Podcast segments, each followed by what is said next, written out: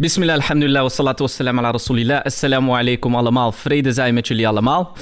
Welkom eh, bij een nieuwe ISA podcast aflevering. Eh, mijn naam is Brahim en eh, ik ben jullie host van vandaag. Naast mij heb ik eh, Sidi, Yes, eh, Mohammed Al-Baroudi. Ja. Ook wel eh, a.k.a. Sidi. zo door het leven. Ja, precies, precies. Dus, veel namen, maar ik ben het gewoon. Yes. Ja.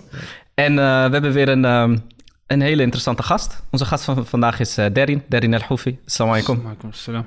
Hoe is het? Goed man. Jullie? Ja? Ja, relax Ja, man. Stabiel? Ja, toch? Mooi. Ja, man. Ehm Derin, jij hebt een uh, Bijles Instituut, Stichting, eh. Stichting Leren voor de Toekomst. Ja.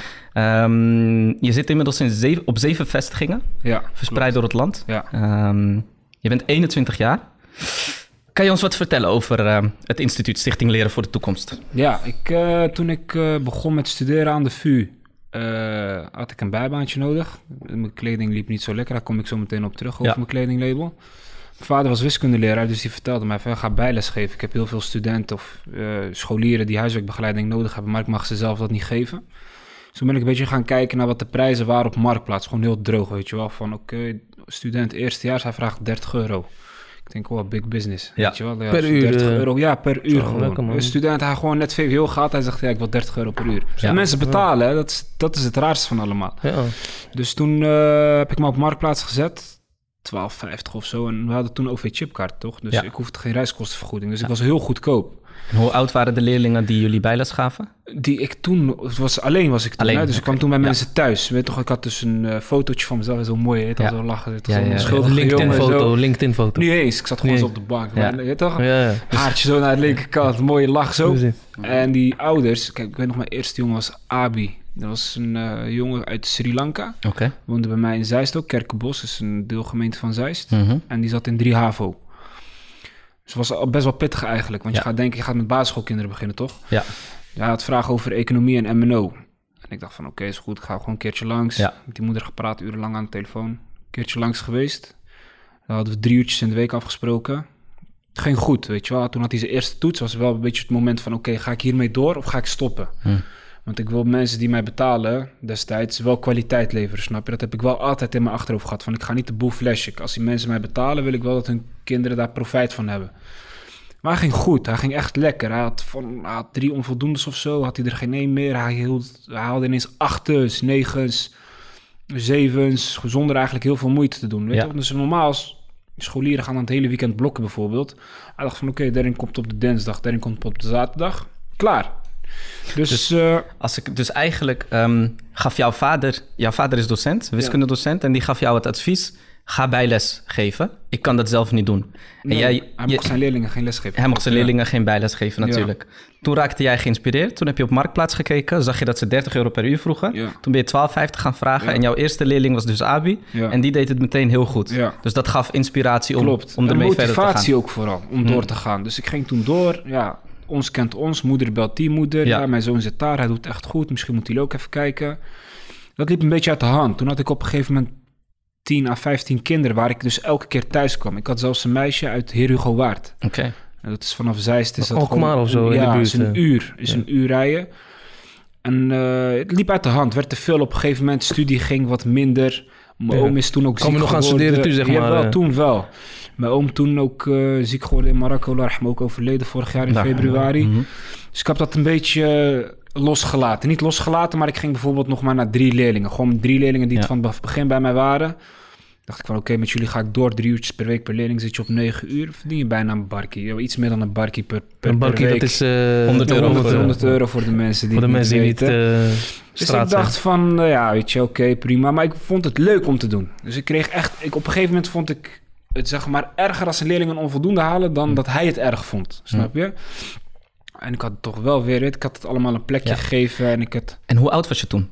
Toen je ermee begon, toen jouw vader dat Eh, tegen jou zei? Eerste jaar Unie, 19. Oké, en dat was 19. de eerste jaar op de universiteit. Ja. En welke opleiding heb je hier gedaan? Of ik doe je hier? nog steeds bedrijfskunde. Ja. Bedrijfskunde, oké. Dus je was eigenlijk eerstejaars bedrijfskundestudent. Je bent begonnen met ABI, dat ging goed. Ja. Dat is gegroeid. Je had 10 leerlingen, 15 leerlingen. Eentje kwam met de heer Hugo Waard. ja. En toen? Wat is er toen gebeurd? Toen bleef ik de vraag krijgen van... kan je ons alsjeblieft helpen van verschillende ouders? Toen heb ik gezegd, weet je wat?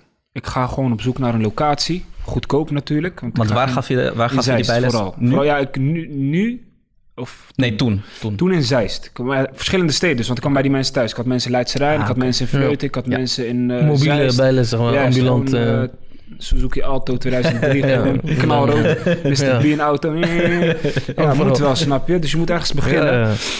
Dus toen eh, heb ik besloten van, oké, weet je wat? Als er zoveel vraag is, dan moet ik daar een oplossing, weet toch? Ja. Vraag en aanbod gaan met elkaar, dus ik moet aanbod gaan fixen. Ja. Dat heb ik toen gedaan. Ik heb toen eh, wat mensen gemaild, buurthuisorganisaties, welzijnsorganisaties, eh, gemeentes. Maar niemand reageerde echt. Het was allemaal van, ja, of je moet 80 euro per dagdeel betalen. Maar dat betekent dus dat ik al minstens 10 leerlingen moet hebben om key te spelen. Ik dacht van, ja, dat ga ik echt niet doen. Voor hetzelfde geld gaat het niet lopen. Ja. Dan snij ik mezelf in de vingers. Want Ja. waren contracten van drie maanden, half jaar. Tot ik een vrouw tegenkwam, Jolanda. Die was wel echt heel relaxed. Die zei tegen mij, weet je wat, je kan anders bij ons komen. Onze ruimte staat toch leeg op de zondag. Was in Zeist, dus gewoon eigenlijk in mijn wijk ook. Wat voor ruimte was dat? Een basisschool? Of? Nee, man, het was gewoon een, eh, een plek waar ze creatieve dingen konden doen. Hadden een keuken erin. Ja, maar voor oudere mensen. Dat was toen voor mensen die eh, ja, psychisch niet helemaal in orde waren of eenzaam waren. Dat is zo'n speciale flat had je dat. Quintus heet zo'n organisatie. Is met ambulante mensen, zo noem je die mensen. Ambulante mensen. En dat was leeg op de zondag. Zat je dan een ruimte voor, had je koffiehoek en zo. En een ruimte daarachter had je dan één grote tafel staan, maar wel al met een whiteboard. Een boekenkast en zo. Ik dacht van, oké, kan. Maar dan moest ik wel investeren. Ik had nieuwe tafels nodig, nieuwe stoelen nodig. Dus toen op Marktplaats gekeken naar de, eigenlijk zulke soort tafels. toen gevonden in Amsterdam. Marketingbureau was gegroeid. Moest hun tafels wegdoen. 300 euro. 500 euro had ik er 11. Busje gehuurd, toen daar naartoe Ja. gereden. Heel terug. Dus Je zelf geïnvesteerd? ja, zelf geïnvesteerd.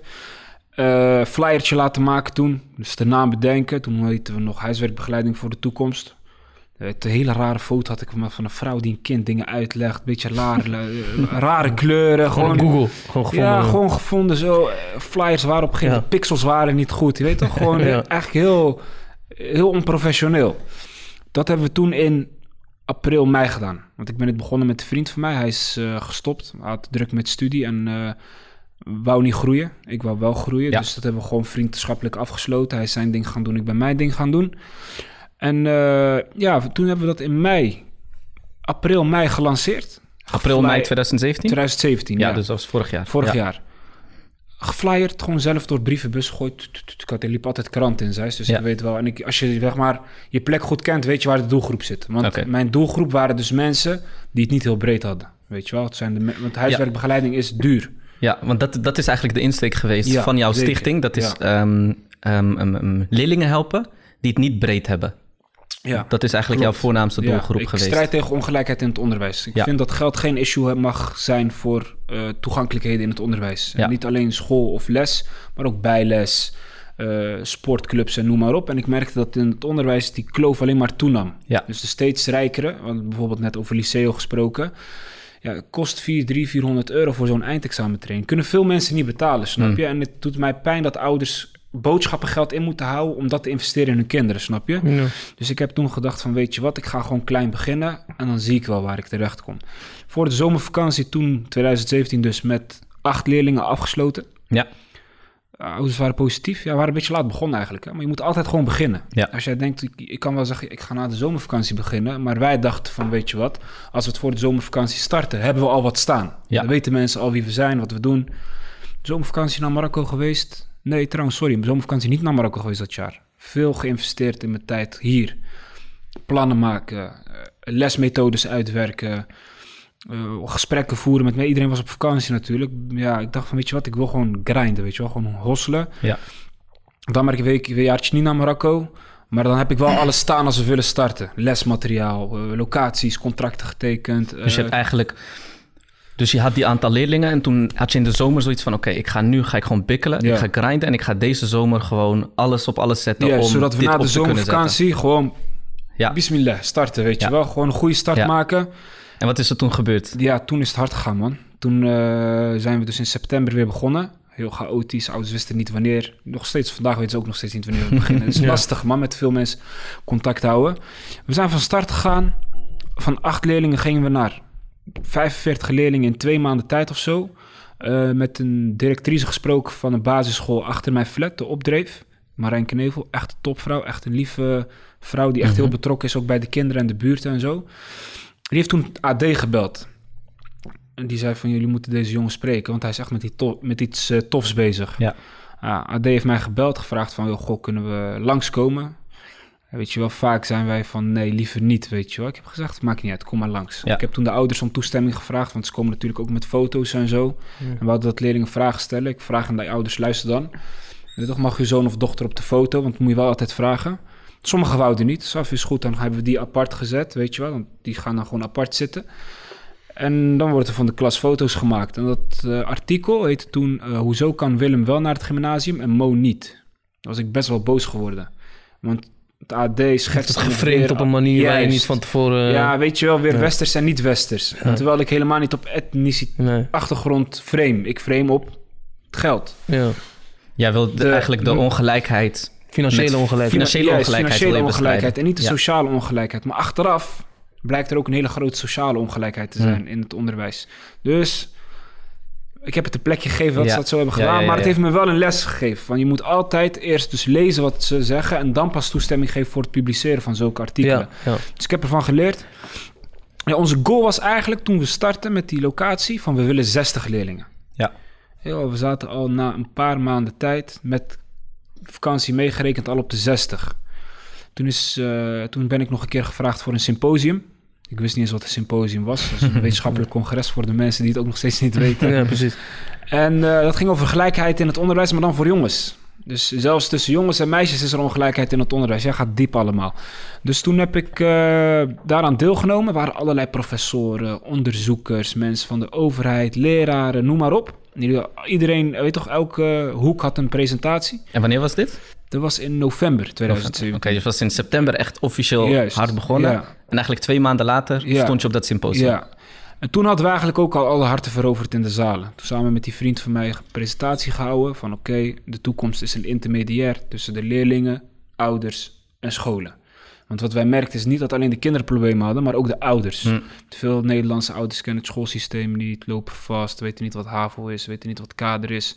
Gaan niet naar ouderavond omdat ze de taal niet machtig zijn. Dus het is een schaamte. Terwijl docenten weer denken van deze ouders hebben geen interesse in hun kind.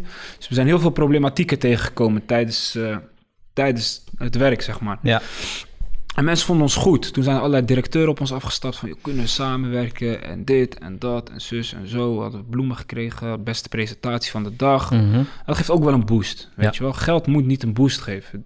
Eer moet jou een boost geven. Dat mensen trots op jou zijn, dat ze jou vaker uitnodigen. Dat je waarde levert. Dat je waarde levert Ja. inderdaad aan de maatschappij. Dat mensen dingen van jou kunnen leren. Dat moet jou power geven. Niet geld is maar papier, snap je? Dat kan je scheuren, is niks meer waard. Ja. Dat wat je mensen in hun hoofd meegeeft, gaat niet verloren. Dat blijft voor altijd bij ze, snap je? En toen eh, is eh, Trouw nog een keer langs geweest. Ja. Wel best wel goed stuk geschreven. Ook dat ging heel erg over ouderbetrokkenheid. In plaats van, want, ja, op een gegeven moment, ja, wat valt er nog te schrijven? Ja, die jongen is bezig met huiswerkbegeleiding. Ja. Maar ze willen elke keer een nieuw onderwerp, snap je?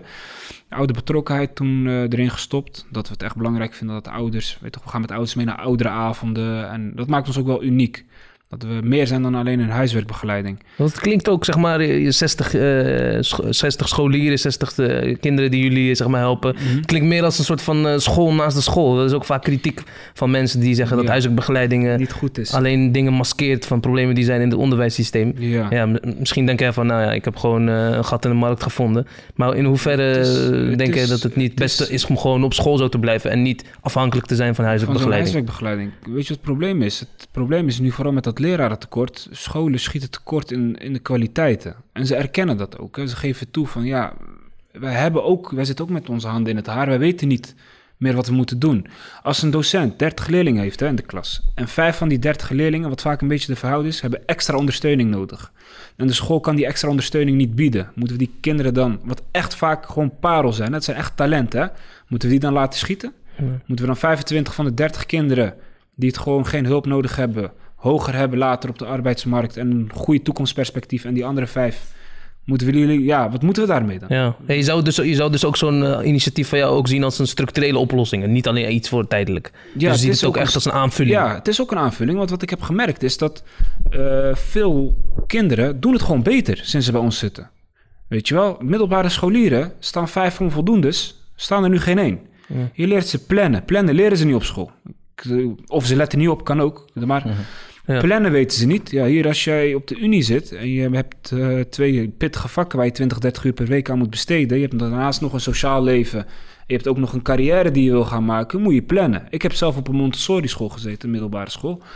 Ik ben ze voor eeuwig dankbaar dat ze mij hebben leren plannen. Want plannen is echt belangrijk. Dat is gewoon echt een factor die jou succesvol kan maken of niet. Ja. Dus als jij leerlingen hebt die maar twee uurtjes in de week, hè? het is maar twee uurtjes in de week die we aanbieden, daardoor zulke resultaten boeken, dan ben je toch duurzaam. Dan ben je toch kwalitatief bezig. Want een school heeft heel veel uur nodig om Ja. die kinderen te Ja. begeleiden, snap je? En Ja. vaak hebben die kinderen ook geen plek om hun huiswerk te maken. Ouders kunnen het ze niet uit. Het is niet voor de hand liggend dat kinderen hun huiswerk kunnen maken. En dat denken heel veel scholen wel. Ja, Dus, eh, en, in november was dat symposium. Ja. Toen zijn er eigenlijk heel veel mensen op je afgestapt. Je had het goed gedaan, beste presentatie van, eh, van, van de dag. Ja, Ehm, hoe is het tussen nu, want we zitten nu in september. 2018, ja. Hoe is het, hoe is het tussen dat moment, november 2017 en september 2018, hoe is het gegroeid in, in die tussentijd? Exponentieel, man. Echt niet normaal. Ik weet niet hoeveel kwadraat je daarachter kan gooien, maar Nee. echt veel, man. Het is eh, ja, het hoogtepunt wat ik zeg maar tot nu toe heb bereikt qua media dan, is NOS. Ja. NOS op 3 heb ik... Ik denk dat jullie het beide wel hebben gezien. Ja, zeker. Ik denk heel veel mensen hebben het gezien. Dat is toen een miljoen keer bekeken in een maand tijd. Dat is echt, we hebben toen ook echt records verbroken bij NOS zelf. Mhm. Toen is eh, een eh, reporter via Instagram, hè, moet je nagaan, op mij afgestapt. Evita. Ook echt, die heeft die ook een plekje in mijn hart. die is op me afgestapt en die heeft mij gevraagd van... God, Darren, je bent echt zo goed bezig. Kan ik een keertje langskomen? Kunnen we een mini-documentaire over je maken? Ja. Ja, ook daar heb ik, ja, is goed tegen gezegd. Toen hebben ze een klein mini-documentaire gemaakt van misschien anderhalf, twee minuten... waarin heel duidelijk werd wat het probleem was... en wat voor oplossing wij bieden... en wat de resultaten daarvan zijn, snap je? Dus je hebt probleemstelling, oplossing... maar je moet ook een conclusie hebben. De conclusie was dus dat het goed was. Toen, eh, Tweede Kamer heeft me benaderd. Kerst van de Hul van de PvdA... die heeft mij toen via een eh, assistente van haar... een eh, berichtje gestuurd van... goh, wil je even een keertje langskomen... want wij strijden ook tegen ongelijkheid in het onderwijs... Ook gewoon echt Nederlandse mensen die gewoon echt... Weet je wel, vaak denken wij van ja, we voelen ons niet op ons gemak. Racisme, discriminatie. Maar zelfs de mensen waarvan je nooit had verwacht dat ze wat positief zouden reageren, reageren positief. Ja. Snap je? Natuurlijk heb je ook reacties van, van dames en zo ertussen zitten... of van jongens die het je niet gunnen. Waar Ja. moet je niet naar kijken? En daar heb ik echt zoveel energie uit kunnen halen... dat ik denk van oké, ik heb wat in handen. Blijkbaar kan ik goed praten. Ja. Blijkbaar heb ik een uitstraling van een betrouwbaar persoon. Als ik hier niks mee doe, ben Zonde. ik de grootste idioot die er bestaat op Ja. deze aardbodem. Ja. Dus ik heb toen ook besloten mijn studie even op hol te zetten. Want ik heb toen mijn BSA gehaald, tweede jaar. Toen liep al niet heel lekker, omdat ik meer met het ondernemen bezig was. Toen ben ik echt gewoon het veld opgegaan. Gemeentes benaderd, wethouders gesproken, eh, buurthuisorganisaties in Amsterdam, bijvoorbeeld DOC, een hele bekende, gesproken, nu samenwerkingscontract mee. Ik ben in Den Haag geweest, ik ben in Gouda geweest, ik ben in Rotterdam geweest, in Den Haag. Ehm, En inmiddels heb je zeven vestigingen. ja, In ja. welke steden?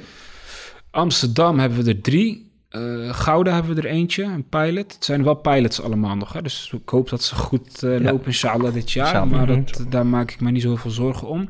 Eh, Rotterdam zijn we mee bezig. Zeist hebben we er twee. En Den Haag, volgens mij. Den Haag, Transvaal, ja. hebben we er ook één.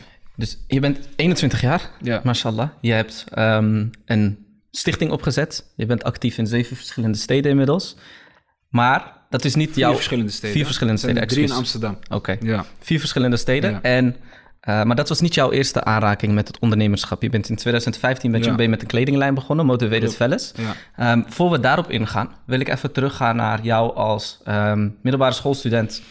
Ehm, om daar even op in te zoomen. Wat voor middelbare schoolstudent was jij? En ehm, ja, wat voor student was je? En hoe is die, die, die, die, die inspiratie eigenlijk en die motivatie om met ondernemerschap aan de slag te gaan, hoe is die ontwikkeld? ja. Want als ik het goed begreep, eh, zei je net ook dat je het een beetje was ingerold als het idee van jouw vader. Ja. Wanneer is ondernemen voor jou echt ondernemen geworden en niet gewoon iets om geld erbij te verdienen? Zeg maar, wanneer ben je echt actief eh, met je gedachten van, nou, ik ben aan het ondernemen, dit moet ik serieus nemen? Zeg maar. Wanneer was het daarmee begonnen? Voordat ik eh, begon met mijn kledinglabel, ben ik, eh, was ik altijd harde werker. Dat wel. Vanaf mijn elfde was ik al aan het werk. Foldertjes op de woensdag tot, tot vakken vullen bij de C1000. Eh, afgewassen, krantenwijk gelopen in de ochtend. eh pizza-courier geweest voor anderhalf, twee jaar lang. Dus ik heb wel altijd op mijn eigen benen gestaan. Echte werk. Dat heb ik wel echt van mijn ouders meegekregen. Dat het, we konden ook niet anders, snap je? Mijn ouders die hadden het destijds niet heel breed, snap je? Ja, als jij twee broertjes en twee zusjes daarnaast hebt, het gezin bestaat uit zeven. Ja, ik alleen al wat je kwijt bent aan boodschappen per week, snap je? Dus ik heb mijn ouders eigenlijk nooit geprobeerd te belasten met financiële druk. Dus ik heb vanaf, eigenlijk voelde ik mij vanaf dat moment, eigenlijk eerlijk gezegd, Mhm. al ondernemer. Hm. Waarom? Ik pakte de computer erbij. Toen op mijn elfde, hè, mensen zitten dan in groep 7, die denken alleen aan spelen, vriendjes, vriendinnetjes, eh, lol, lang leven de lol, snap je? Ik dacht, nee, ik ga werken. Ik verdiende toen maar 60, 70 euro per maand, maar ik had wel die mindset al van, ik ga kijken op internet hoe dat werkt. Wat ik toen destijds ook deed, was kleren die ik niet meer droeg, verkopen via Marktplaats. Dat was ook gouden handel. Elfjarige jongen. Eh, Ja. ja, hoe leuk. Was Ja, ja, ja. 12 jaar, Ja. 11, 12 Ja. jaar. Had ik bijvoorbeeld replay broeken gekregen van een oom of zo. En dat paste niet meer. Verkocht ik ze voor 2, 2 3 tientjes. Toen ben ik dus op mijn 18e. Toen ben ik de eerste keer gezakt. Voor mijn VWO-examen. Ik heb echt heel erg mee gezeten. Echt gewoon eh, bijna depressief geworden. Zo Mm. wat. Mm. Ja, druk van ouders ook, weet je wel. Het moet goed doen op school. Ja. En was een beetje de loser van de familie ineens en zo. Mm. Terwijl ik als enige VWO deed, maar goed. Het kan snel gaan. Ja, het kan heel snel. Kan gaan. Zero to maar- 100 ja. quick, maar dan andersom. Nee, van 100 nee, naar ja. 0. Ja. Dus toen, eh, ja, toen heb ik besloten, wel met veel discussies met mijn vader gehad. Kijk, ik wou FAVO doen. Ik wou maar drie vakken doen en dan de rest werken bijvoorbeeld. Mijn vader zei nee, je gaat gewoon die acht vakken opnieuw doen. Maar achteraf ben ik hem heel erg dankbaar dat ik die acht vakken, of dat ik al die vakken opnieuw heb gedaan. Want ik beheerste ze toen zo goed dat ik ze dus aan kinderen kon uitleggen. Mm. Maar jouw vader heeft volgens mij kennis over onderwijs en zo. Hij geeft zelf ja, mijn vader heeft gestudeerd in Marokko. Toen is hij naar Nederland gekomen om, eh, om te studeren ook. Is toen eh, niet helemaal gelukt. Auto-ongeluk gehad en zo. Toen eh, was hij thuis zitten zat. Ja, te whiplash. Hij kon niet werken. En toen is hij... maar zeg maar, mensen op school hadden ook door dat mijn vader wel onderwijs serieus nam. Ja. Toen is ooit volgens mij een juffrouw van mij op hem afgestapt. Die heeft tegen hem gezegd, jij moet leraar worden. Hm. Toen is hij dat gaan doen. Dus hij is nu sinds een jaar of vier, vijf wiskundeleraar. Maar jou dus goed kunnen begeleiden zeg maar, bij jouw eigen... veel mensen hebben weten, ouders die niet, eh, niets weten van eh, Dat is onderwijs. dus ook Ja. wat wij aanbieden in ons pakket. Het is niet alleen de studiebegeleiding, maar ook de ouderenbegeleiding. We hebben bijvoorbeeld aankomende woensdag een bijeenkomst voor alle ouders, waarin wij niet alleen vertellen wat wij gaan doen voor hun kinderen dit jaar, maar wat we ook voor hun kunnen betekenen. Eh, bijvoorbeeld zo'n cytografiek, hoe zit dat nou in elkaar? Ja. Oh, ze, zien helemaal, ze worden helemaal gek. Ze zien daar, dit, dat, bossen, blauwe lijn, Ja. zwarte lijn, puntjes, bolletjes. Ja. Vijf, één, wat is nou hoog? Is één hoog, is vijf hoog. Dus ze weten het niet. Nee. En dat is onwetendheid. Het is niet erg, maar ik ben wel blij dat ze ervoor uitkomen dat ze het niet weten, want dan kunnen wij ze helpen. Ja. Als jij bijvoorbeeld één zo'n bijeenkomst organiseert en er komen 100 ouders op af, heb je wel gelijk 100 ouders, van waarschijnlijk dus 50 kinderen, als vader en moeder erbij te komen, wijsgemaakt hoe het onderwijssysteem in elkaar zit. Ja. En dat het al belangrijk is dat ze bijvoorbeeld vanaf groep 6, 5 op hun kind zitten, niet pas in groep 7 of 8. Dan ben je eigenlijk al te laat. Ja. Dus ze willen wel, maar vaak weten ze niet hoe. Ja, ja, ja. Ze willen wel. En vooral, de, kijk, onze eerste generatie, dus de opa's en de oma's die hier kwamen om te werken, dan vooral de opa's, ze konden niet anders. Ze hebben keihard gewerkt, ze hebben alles voor hun kinderen gedaan en hun kleinkinderen om stabiel te leven. Tweede generatie, dus onze ouders denk ik dan, mijn vader en moeder zijn tenminste tweede generatie, Nou, die weten beter. Want mijn moeder was hier op haar elfde naar Nederland gekomen. Die is hier op school geweest, die heeft eh, gewoon gestudeerd, mbo-opleiding gedaan destijds. Spreekt de Nederlandse taal vloeiend. Als je haar hoort aan de telefoon, je denkt dat je met een Nederlandse vrouw in gesprek bent. mhm. Dus ze willen, ze bewegen, ze weten dat school belangrijk is. En ons, je moet niet vergeten hè, dat de eerste generatie misschien wel vroeger dacht van we gaan toch ooit terug naar Turkije of Marokko of noem maar op. Dus ze weten, oké, we blijven. Laten we dan wel het beste ervan maken. Dus laten we investeren in onze kinderen. Maar als jij dan dus inderdaad zulke torenhoge prijzen moet betalen, dan wordt het al heel gauw moeilijk. Maar je bereikt die mensen dus, ook die eerste generatie. Die niet per se Nederlands spreekt en eh, in Ja, de meeste man. gevallen Ik misschien. heb wel eh, eerste generaties eh, vaders over de vloer gehad. Ja, zeker. Ja. En dan is de prijs voor hen geen probleem. Ook als het 12,50 is eh, bijvoorbeeld. Eh, Ik ken ja, mensen die maar- 12,50 per uur verdienen. Dan is het lastig om aan je kind per uur eh, Ja, bijles te geven. Maar ja, soms doe je zo, hè. Het gaat niet Ja. om het geld. Als Doel- het hogere ging, doel, dan was ja. ik, was ik geen stichting. Ah, oké, was ik op die manier, ja, ja, ja. geworden, snap je? Precies, precies. Wat En met nu- zo bedoel je, soms zie je dat door de vingers, Ja, hè? Voor de mensen die met audio... ja, eh, op die manier, ja. maar ook voor de mensen bijvoorbeeld, ik heb heel veel gescheiden moeders. Dus ook, Alleenstaande moeder, ja. ja, het is Ja. ook zielig, snap je? Weet je, hebben ze drie kinderen, vader boeit volgens haar Geen dan connecties, helemaal ja. niet en geen connectie. Ja, Ja. Een vrouw die drie kinderen moet opvoeden, Ja. is moeilijker, snap je? Dus Ja. daar, heb je, daar hanteer je dan weer andere dingen voor. Dat hou je ook, Laat ik eh, haar bijvoorbeeld vrijwilligerswerk doen in plaats Ja. van eh, Ja. te betalen. Wat ik hoor is eigenlijk dat jouw vader dus een grote rol heeft gespeeld in wat je uiteindelijk eh, bent gaan doen. Hij heeft jou gestimuleerd om met bijles aan de slag te gaan. En je bent vanaf je elfde ben je eigenlijk aan het werk geweest. Ja. ehm, om je ouders niet financieel te belasten. Dus Ja. ik merk daar ook een groot drang naar onafhankelijkheid, merk ik daarin. Ja. Weet je, niet afhankelijk willen zijn Ja. van je ouders. Is dat ook de drijfveer geweest voor jou om uiteindelijk te beginnen met ondernemen toen je 18 Ja. was en die kledinglijn op te zetten? Zeker, ja. Ja, man, onafhankelijkheid is goed. Kijk, als je een studie doet en je hebt hem afgemaakt, is het nog wel de vraag, ga ik direct werk vinden? Hm. Heel veel vrienden van mij destijds vertelden mij van, ja, ik doe Unie ook en ik ben klaar en ik heb een master gedaan. Maar ja, dan zag ik hem bijvoorbeeld teamleider zijn bij de Albert Heijn, weet je wel. Dat is niet erg, maar hij heeft daar niet voor gestudeerd. Ja, Als jij eh, econometrie hebt gestudeerd en Ja. je hebt een eh, master supply chain gedaan, ja, dan verwacht je wel een baantje ergens hier op de Zuidas, weet je wel. Maar, dus ik denk van ja, maar wacht eens even, ik kan nu wel gaan studeren en zo, maar straks vind ik geen werk en dan?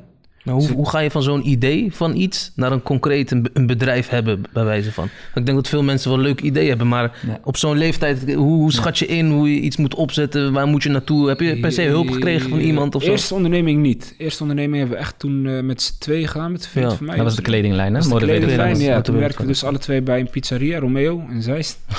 AB.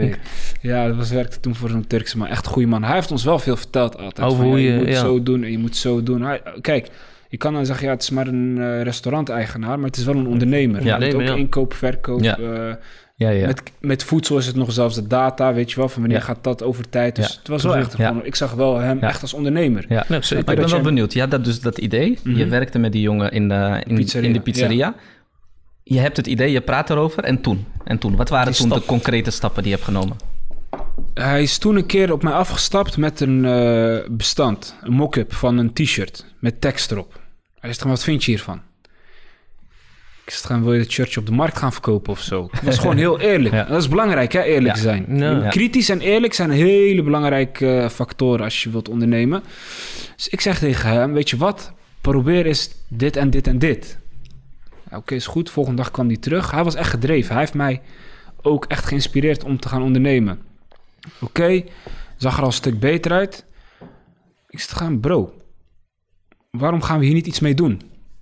Snap je? Ik had toen al een beetje in de kleding gezeten. Ik deed verkoop, inkoop, weet je wel. Dus ik had wel een beetje verstand, soort van, weet je wel. Hij zei, ja, is goed. Toen zijn we op zijn eh, scooter zijn we naar de Biep gegaan. eh, op, in de Uithof, Utrecht. Hebben we gewoon... Ik zei tegen hem, we gaan hier pas uit... als we een naam en een logo hebben en wat designs. Is goed. Naartoe gaan was koud. was november ook zo ongeveer. 2015. Daar gezeten. Ik zeg, oké, wat willen we? Wat een rare naam. Royce. Koninklijk, zogenaamd. Diamant, diamantje op de i. Echt gewoon. Ik zeg, nee, maar kan niet. Het is te mat. Ja, weet je wel. Ik zeg tegen hem, wacht. Waar zijn wij mee bezig? Wat drijft? Weet je toch? Wat, wat, wat motiveert ons? Ik dacht, hey, wacht even. Motivatie is eigenlijk wel een goed iets. Weet je wel? Want als ik een brand wil hebben, wil ik wel een boodschap overbrengen naar Mm. mensen, snap je? Je kan dan bijvoorbeeld een brand hebben die heel luxe is en heel duur is. Maar ik probeer zelfs met mijn kleding mensen te inspireren. Snap je? Dus Oké, motivated. Motivated, ja, internationale naam. Wat zijn wij? Wij zijn jongens, wij zijn gasten, wij zijn boys. Ja, jong. Fellas. Fellas is Engels woord voor gasten, weet je wel. Ook van de film Goodfellas en je Mhm, allerlei dingen. mhm. Fellas is wel echt een, weer een Mhm. chic woord voor, Ja. voor jongens, snap je? Ja, 1 plus 1 is 2. Motivate Fellas. Oké, naam staat vast. Volgende stap, logo. Ik zeg, luister, we hebben de M en we hebben de F. Oké, logootje gemaakt. Zo'n, ik, heb, ja, ik heb, kan hem nu niet laten zien. Nee, het, eh, nou, MF, zo'n geverfde logo. Echt heel mooi. Ja, verliefd, gelijk. Oké, volgende stap, design. Oké, welke doelgroep willen we eigenlijk hebben? Gaan we voor jonge jongens? Want het was oké fellas, dus je had eigenlijk de vrouwen al buitengesloten. Indirect, zonder dat je dat doorhebt. Oké, branche. Is goed, jongens. Ja, welke jongens? Je hebt jongens van 5, je hebt jongens van 25. Je hebt eh, mensen die alleen maar polootjes dragen of die zich heel netjes kleden. Je hebt jongens die zich wat ja, lifestyle, gewoon wat nonchalanter kleden en gewoon... Oké, we pakken een beetje de lifestyle. Gewoon wat je gewoon door de week kan aantrekken. Wat je misschien ook wel eens een keertje naar de gym kan aantrekken als spullen in de was zitten. Je gaat niet met een polo van, van 150 euro trainen, weet je wel. Oké, maar welke prijs gaan we hanteren dan? We zijn nieuw op de markt. Dus eh, we kunnen niet gelijk 200, 300 euro voor een shirt gaan vragen. Ja, ofwel, maar mensen kennen je niet. Dus ik heb toen besloten samen met hem van... oké, we gaan het stapsgewijs opbouwen. En toen... Dus allemaal nog steeds één middag in de biep. eh, Ja, man. Ook Ja. Nog steeds in de biep. ja, nog steeds in de heftig, bief. We zijn toen pas om half twaalf naar huis gegaan. heftig. ja. Ja. We waren daar om 12 uur s middags. Ja, gewoon koffie gehaald en zo gegeten daar ook. Ik heb daar ook nog steeds foto's van. Hè? Die heb ik nog steeds op mijn Mhm. telefoon zitten. Dat bewaar ik wel altijd. Want het zijn wel echt momenten geweest. Oké, doelgroep gekozen. De jongens tussen de 16 en 25 jaar. Dat zijn de jongens die een beetje geld willen uitgeven aan kleding. Maar we wouden niet te duur. Oké, shirtje 25 euro. Hadden we toen in ons hoofd. Maar wat we niet hadden geda- gedaan, is kijken naar de kostprijs. Wat kost zo'n shirt ons nou eigenlijk? En dat was wel een domme stap eigenlijk. Dat was toen al de, een grote fout die we hadden gemaakt. Maar omdat we dus nog niks hadden uitgebracht en nog geen prijs hadden genoemd, gingen we dus eerst naar de kostprijs kijken. Dus we gingen terug. Paar leveranciers gebeld hier in Nederland. Nederland gewoon Van eh, oké, we willen shirts. We hadden toen een bedrukking, Always Hungry. En dan MF-logo achterop. Wat gaat dit ons kosten? Ja, shirt kost zoveel. Printen kost zoveel. Oké, we willen een offerte van 50 shirts. Ja, ik en Josser, die werkte altijd hard. Dus we hadden gespaard en zo. Dus oké, wat was de investering? 885 euro voor 50 shirts. Oké, doen. Besteld. Toen nog gevraagd of we in termijnen konden betalen. Kon. Moet ik wel kijken of het ging lopen, weet je wel. Ja, je moet geld Ja, hebben, want dat geld had ik dan weer besteed voor marketing. Snap Ja. je? Dus ik dacht dan van, ja, als jij iets wil verkopen, moet je het wel op de markt kunnen brengen. Op de markt kunnen brengen is marketing. Dat had ik toen weer met MNO geleerd in 6 VWO, van Ja. management en organisatie. Toen je al die vakken, acht vakken opnieuw moest doen. Ja, Ja. precies. en economie kende ik ook. Vraag en aanbod bij elkaar brengen. Oké, dus ik probeerde de kennis die ik toen al had... eh, in de praktijk uit te voeren. Ja, Jos was goed met designen, weet je wel. Dus hij, had al, hij deed grafisch design op eh, grafisch lyceum. Dus hij had al een website in elkaar gezet. En logo's kon hij goed maken. En dat was echt... Het waren teams, snap? Ik was goed... Hij was goed intern, ik was goed extern. Dus naar de buitenwereld toe was ik heel goed. Dat was mijn eerste contact met de media. Want wat heb ik toen gedaan? Ik heb Vanix destijds een berichtje gestuurd van... ...joh, luister dan, ik ben eh 18 jaar en ik eh, ben hier en hier mee begonnen. En eh, we waren toen wel al begonnen met verkopen. Hè? En die eerste week van die 50 shirts dat we die hadden besteld... ...hadden we 15 weggegeven, 35 verkocht. Als onbekend merk, is uniek. Is dus heel weinig voorgekomen met de mensen die wij toen later in die branche zijn tegengekomen. Die hadden daar echt respect voor. Ja. Ja, kom maar een keertje langs. Ja. Mochten we ons verhaal doen bij Vanix. Ja. Vet was het toch. Het is wel interessant. Eigenlijk zie je heel veel thema's die weer terugkomen. Ehm, met, met Motivated Fellas ben je zelf achter. ach- eigenlijk heb je een mediakanaal benaderd en toen is het balletje gaan rollen. Ja. Op een gegeven moment is dat zelf gegaan.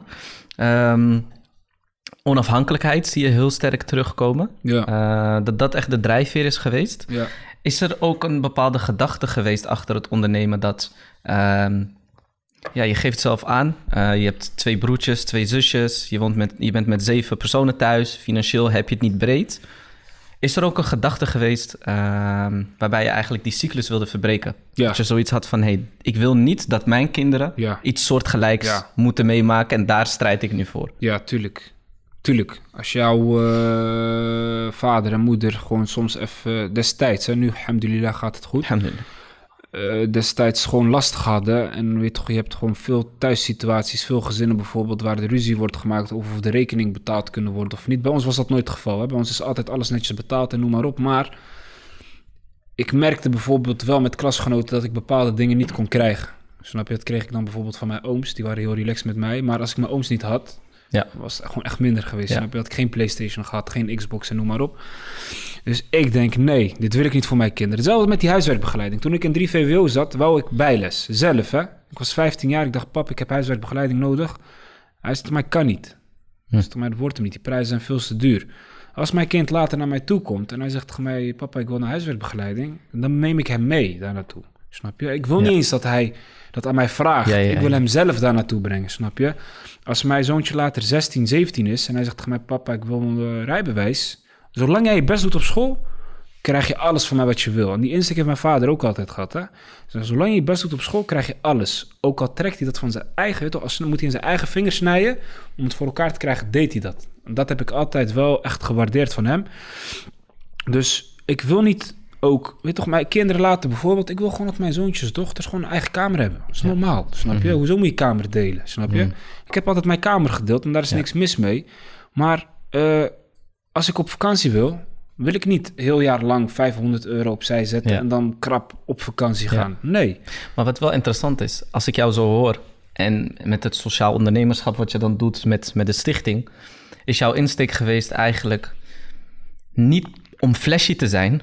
Niet ik ga ondernemen omdat ik flashy wil zijn en een dikke auto wil Nee. rijden en alles erop en eraan. Maar meer ik wil uit de situatie komen waaruit we nu komen. Ja. Tegelijkertijd kan ik me heel, heel goed voorstellen. eh, weet je, ik ben zelf ook een tijdje geleden begonnen met ondernemen. Eh, en het is, vooral in het begin is het geen vetpot. Je wordt er niet meteen eh, Nee. super rijk van. Wat heel veel mensen wel denken. oh, als je Nee. onderneemt, dan, eh, dan gaat alles super Dat goed. is het maar waar. Je was het maar waar. Maar hoe ben je daar zelf mee omgegaan? Met, met, met het scherp houden van jezelf en niet vallen in de valkuil dat je al meteen bakken met geld wil verdienen.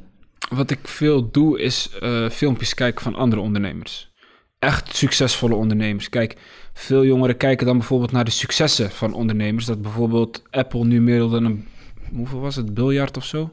Zoiets. Ja. Een biljard is het Ja, waard. biljoen, biljoen. biljoen. Ja. En Amazon is daarbij gekomen. Ja, oké, maar ga eens kijken naar hoe Steve Jobs bijvoorbeeld destijds is begonnen. Snap je? Een van mijn grote voorbeelden is bijvoorbeeld Jack Ma. Oprichter van Alibaba en AliExpress. Die man heeft de eerste drie jaar alleen maar verlies gehad. Die Ik, man zag, ik is zag een video van hem. Hij, hij, was, hij had gesolliciteerd bij de KFC. Hij was ja, van, de geweigerd. 24, gewoon. van de 24 mannen Ja. van de KFC waren er 23 aangenomen. Nee. Hij heeft Ah, tien de enige keer, keer aangemeld bij Harvard. Hij is geen één keer aangenomen. Eerste lening, 3000 dollar, heeft hij bij 10 man moeten krijgen. Geen enkele bank wou zijn lening accepteren. Dus je moet echt geduld hebben. Als Hmm. jij zeg maar... Kijk hem nu. Hij is nu volgens mij 7,1 miljard waard. Ja. Alleen hij, hè? niet in zijn onderneming. Hè? Alibaba. En, maar wat ik toen ook heb opgestoken van hem... is je moet je klanten tevreden houden. Hij zegt in die eerste drie jaar heb ik geen geld verdiend... maar ik heb wel duizenden mailtjes gehad van suppliers... en, Mm. en mensen die dingen wouden kopen van... thank you very much for your... Hij heeft eh, waarde toch? Ja, precies. Die waardecreatie. Daar gaat het om. Als jij waarde kan leveren voor mensen... Kijk, ik zeg altijd, je moet... eh, je moet je doelstelling achteraan gaan, je purpose, niet het geld. Als jij je doelstelling achteraan gaat, komt het geld vanzelf wel. Veel jongeren gaan geld achterna, waardoor ze die doelstelling laten verwateren en dan komt beide niet. Dus je moet geduld hebben, heel erg. En je moet niet letten op anderen. Als je gaat kijken, wow, yo, die rijdt een AMG. Weet je, ja, maar ja, heb je gekeken naar hoeveel moeite die man of vrouw heeft gedaan om zo'n auto te rijden? Je ziet niet wat erachter zit. Nee. Je ziet het eindresultaat. Is, juist, en dat is wat heel veel mensen fout doen. Die kijken naar het eindresultaat. Terwijl ze zelf niet eens gestart. Ze zijn nog niet eens gestart. Die mensen hebben misschien ook... Bijvoorbeeld Walt Disney is bijna failliet gegaan. Weten heel weinig mensen. Waarom? Omdat ze kijken naar wat voor succes Walt Ja. Disney nu heeft. En als we het een beetje persoonlijk maken. Dus Mhm. als mensen jou nu zien, zouden ze ook kunnen denken. Zien ze ook het eindresultaat. Ze zien een succesvolle jongen, Ja. 21 jaar. Succesvol met ondernemen, mashallah. Maar jij hebt ook obstakels gehad op je pad. Het Ja, is ook niet allemaal zeker. aankomen waaien. Kan je daar wat meer over vertellen? Wat zijn de obstakels op je pad die je hebt meegemaakt eigenlijk... toen je begon met het ondernemen? Ja, soms heb je een cashflow tekort. Ja. Dat is één groot obstakel die ik... Gewoon eh, blut, zeg maar. Ja, gewoon Ja. broke. Ja, Ja. tuurlijk. Ja. En daar Ja, schaam ik me ook niet voor. Ja. Nee, nee, Ja, ja, ja. Weet je, is een tekort aan je cashflow heet dat. Ja, ja, ja, dat is een hele goede. Die ga ik opschrijven. Die is heel goed. Snap je? Ja, weet je, kan gebeuren. Ja, dat komt er inderdaad een maandje wat minder binnen. Ja, dan ga je wat minder uitgeven. Snap je? Alles wat ik verdiend heb, probeer ik terug te pompen. En alles wat, ja, ik heb ook veel fouten gemaakt. Ik heb bijvoorbeeld van de belastingaanslagen gehad omdat ik dingen verkeerd heb ingevoerd. Ik ben duizenden euro's daaraan kwijtgeraakt. Ja, moet ik nu gaan huilen of zo? Mhm. Moet ik nu zeg maar gaan doen alsof ik eh, miljonair ben of zo? Nee, ik ben er nog lang niet. Financieel ben ik er echt nog lang niet. Maar ik weet dat als ik nu investeer, dat het later, ik ben 21, als we nog leven inshallah, dat allemaal Ja. uitbetaald wordt, snap je? Dus je moet nu investeren om later uitbetaald te krijgen. Als je dat directe geld wil en zo, dat, dat werkt niet, man. Dat is, eh, ja, wat voor obstakels heb, ik, obstakels heb ik nog meer gehad? Veel, veel vrienden verloren ook. Hm. Dat is, heeft helemaal niks met geld te maken, maar dat is ook wel een dingetje. Ik had heel veel vrienden vroeger. En nog steeds allemaal goede gasten. Maar op een gegeven moment merk je gewoon dat je andere doeleindes hebt. Eentje wil studeren, andere wil rijk worden. De andere gaat naar het buitenland. Die vindt die studie leuker, die vindt die studie leuker. Dus eh, veel alleen geweest ook. Hm. Gewoon echt een lonely wolf die gewoon echt... eh, Ja, en dan vind je dus wel weer rust in je geloof. Want dan weet je dat je er toch niet alleen voor staat. Dat Allah achter je staat, weet je wel. Dat, eh, dat als je naar hem toekeert, dat je als je bidt, dan voel je toch wel gehoord, soort van, weet je wel. Ja, iedere persoon beschrijft dat natuurlijk anders en Mhm. ervaart dat anders.